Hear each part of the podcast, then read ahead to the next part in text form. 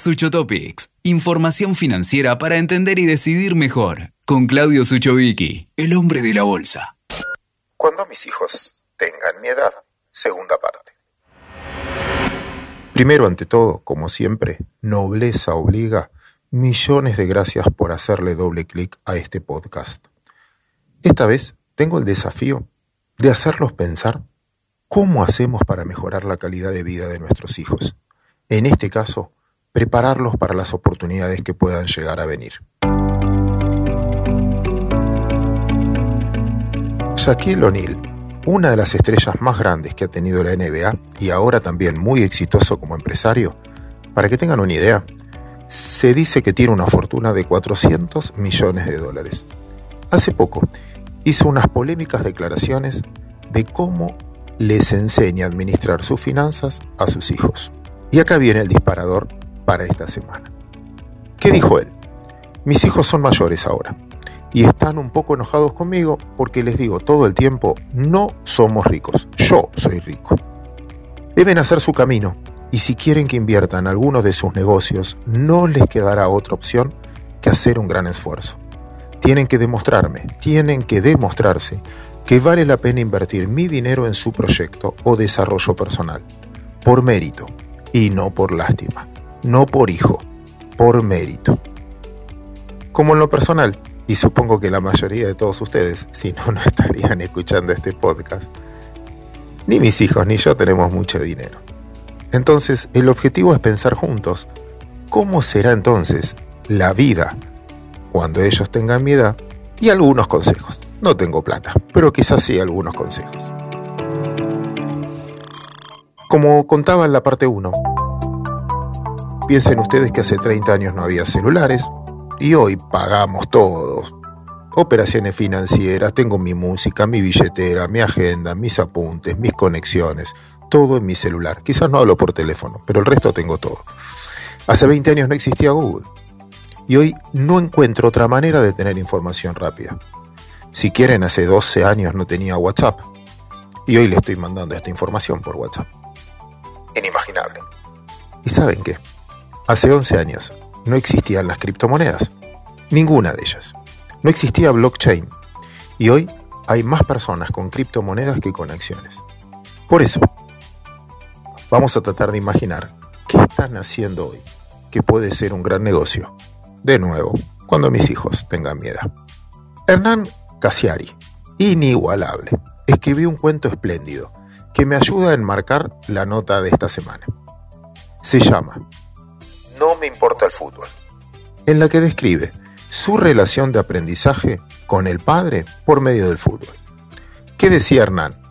Si escuchas un apellido Sosa, es que está jugando un equipo uruguayo. Si hay un rincón, es que el equipo es colombiano. Si ves más de dos jugadores con mucha panza, pero mucha panza, se trata de un partido homenaje. Si en el mismo equipo hay dos hermanos mellizos, no tengas dudas, es un equipo es un encuentro, es un partido de la liga holandesa. Si durante ese partido entra un hombre desnudo corriendo a la cancha, es que en ese encuentro hay más de tres jugadores que valen más de 10 millones de dólares. Pero si el que entra es un perro o un gato, es un partido de ascenso. Así que, usando la misma forma de Cassiari, me gustaría que mis hijos nunca olviden que, uno, ahorren en la moneda de los países a los que se irían a vivir. ¿Acaso vieron algún político anticapitalista de estos que gritan todo el tiempo que ahorre en rublos?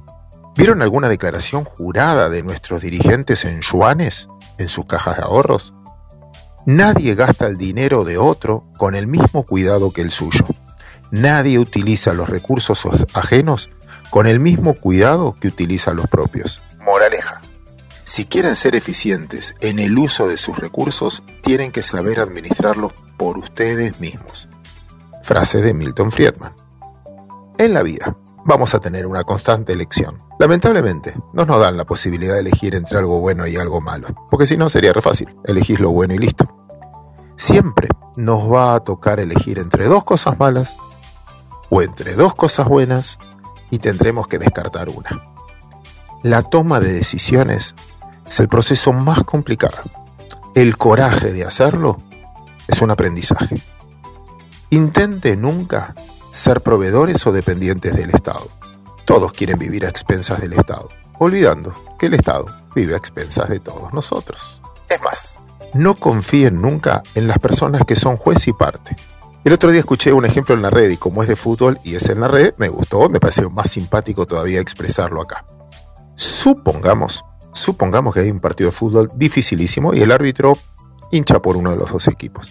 Como ve que su equipo ni llega al arco, agarra la pelota, el árbitro con la mano, pega un voleo y hace el gol.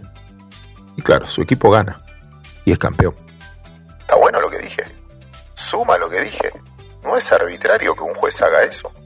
Bueno amigos, el Estado es igual. El Estado tiene el poder de corte, tiene el poder de príncipe en las decisiones.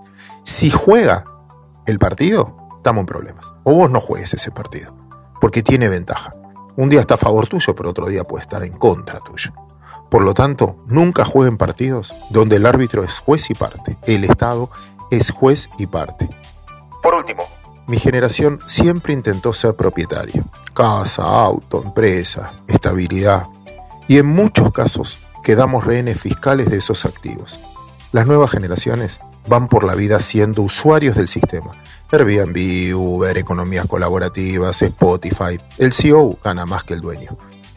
Siempre tengan en cuenta que se viaja más fácil libremente con mochilas livianas. Escuchaste Sucho Topics con Claudio Suchovicki. WeToker. Sumamos las partes.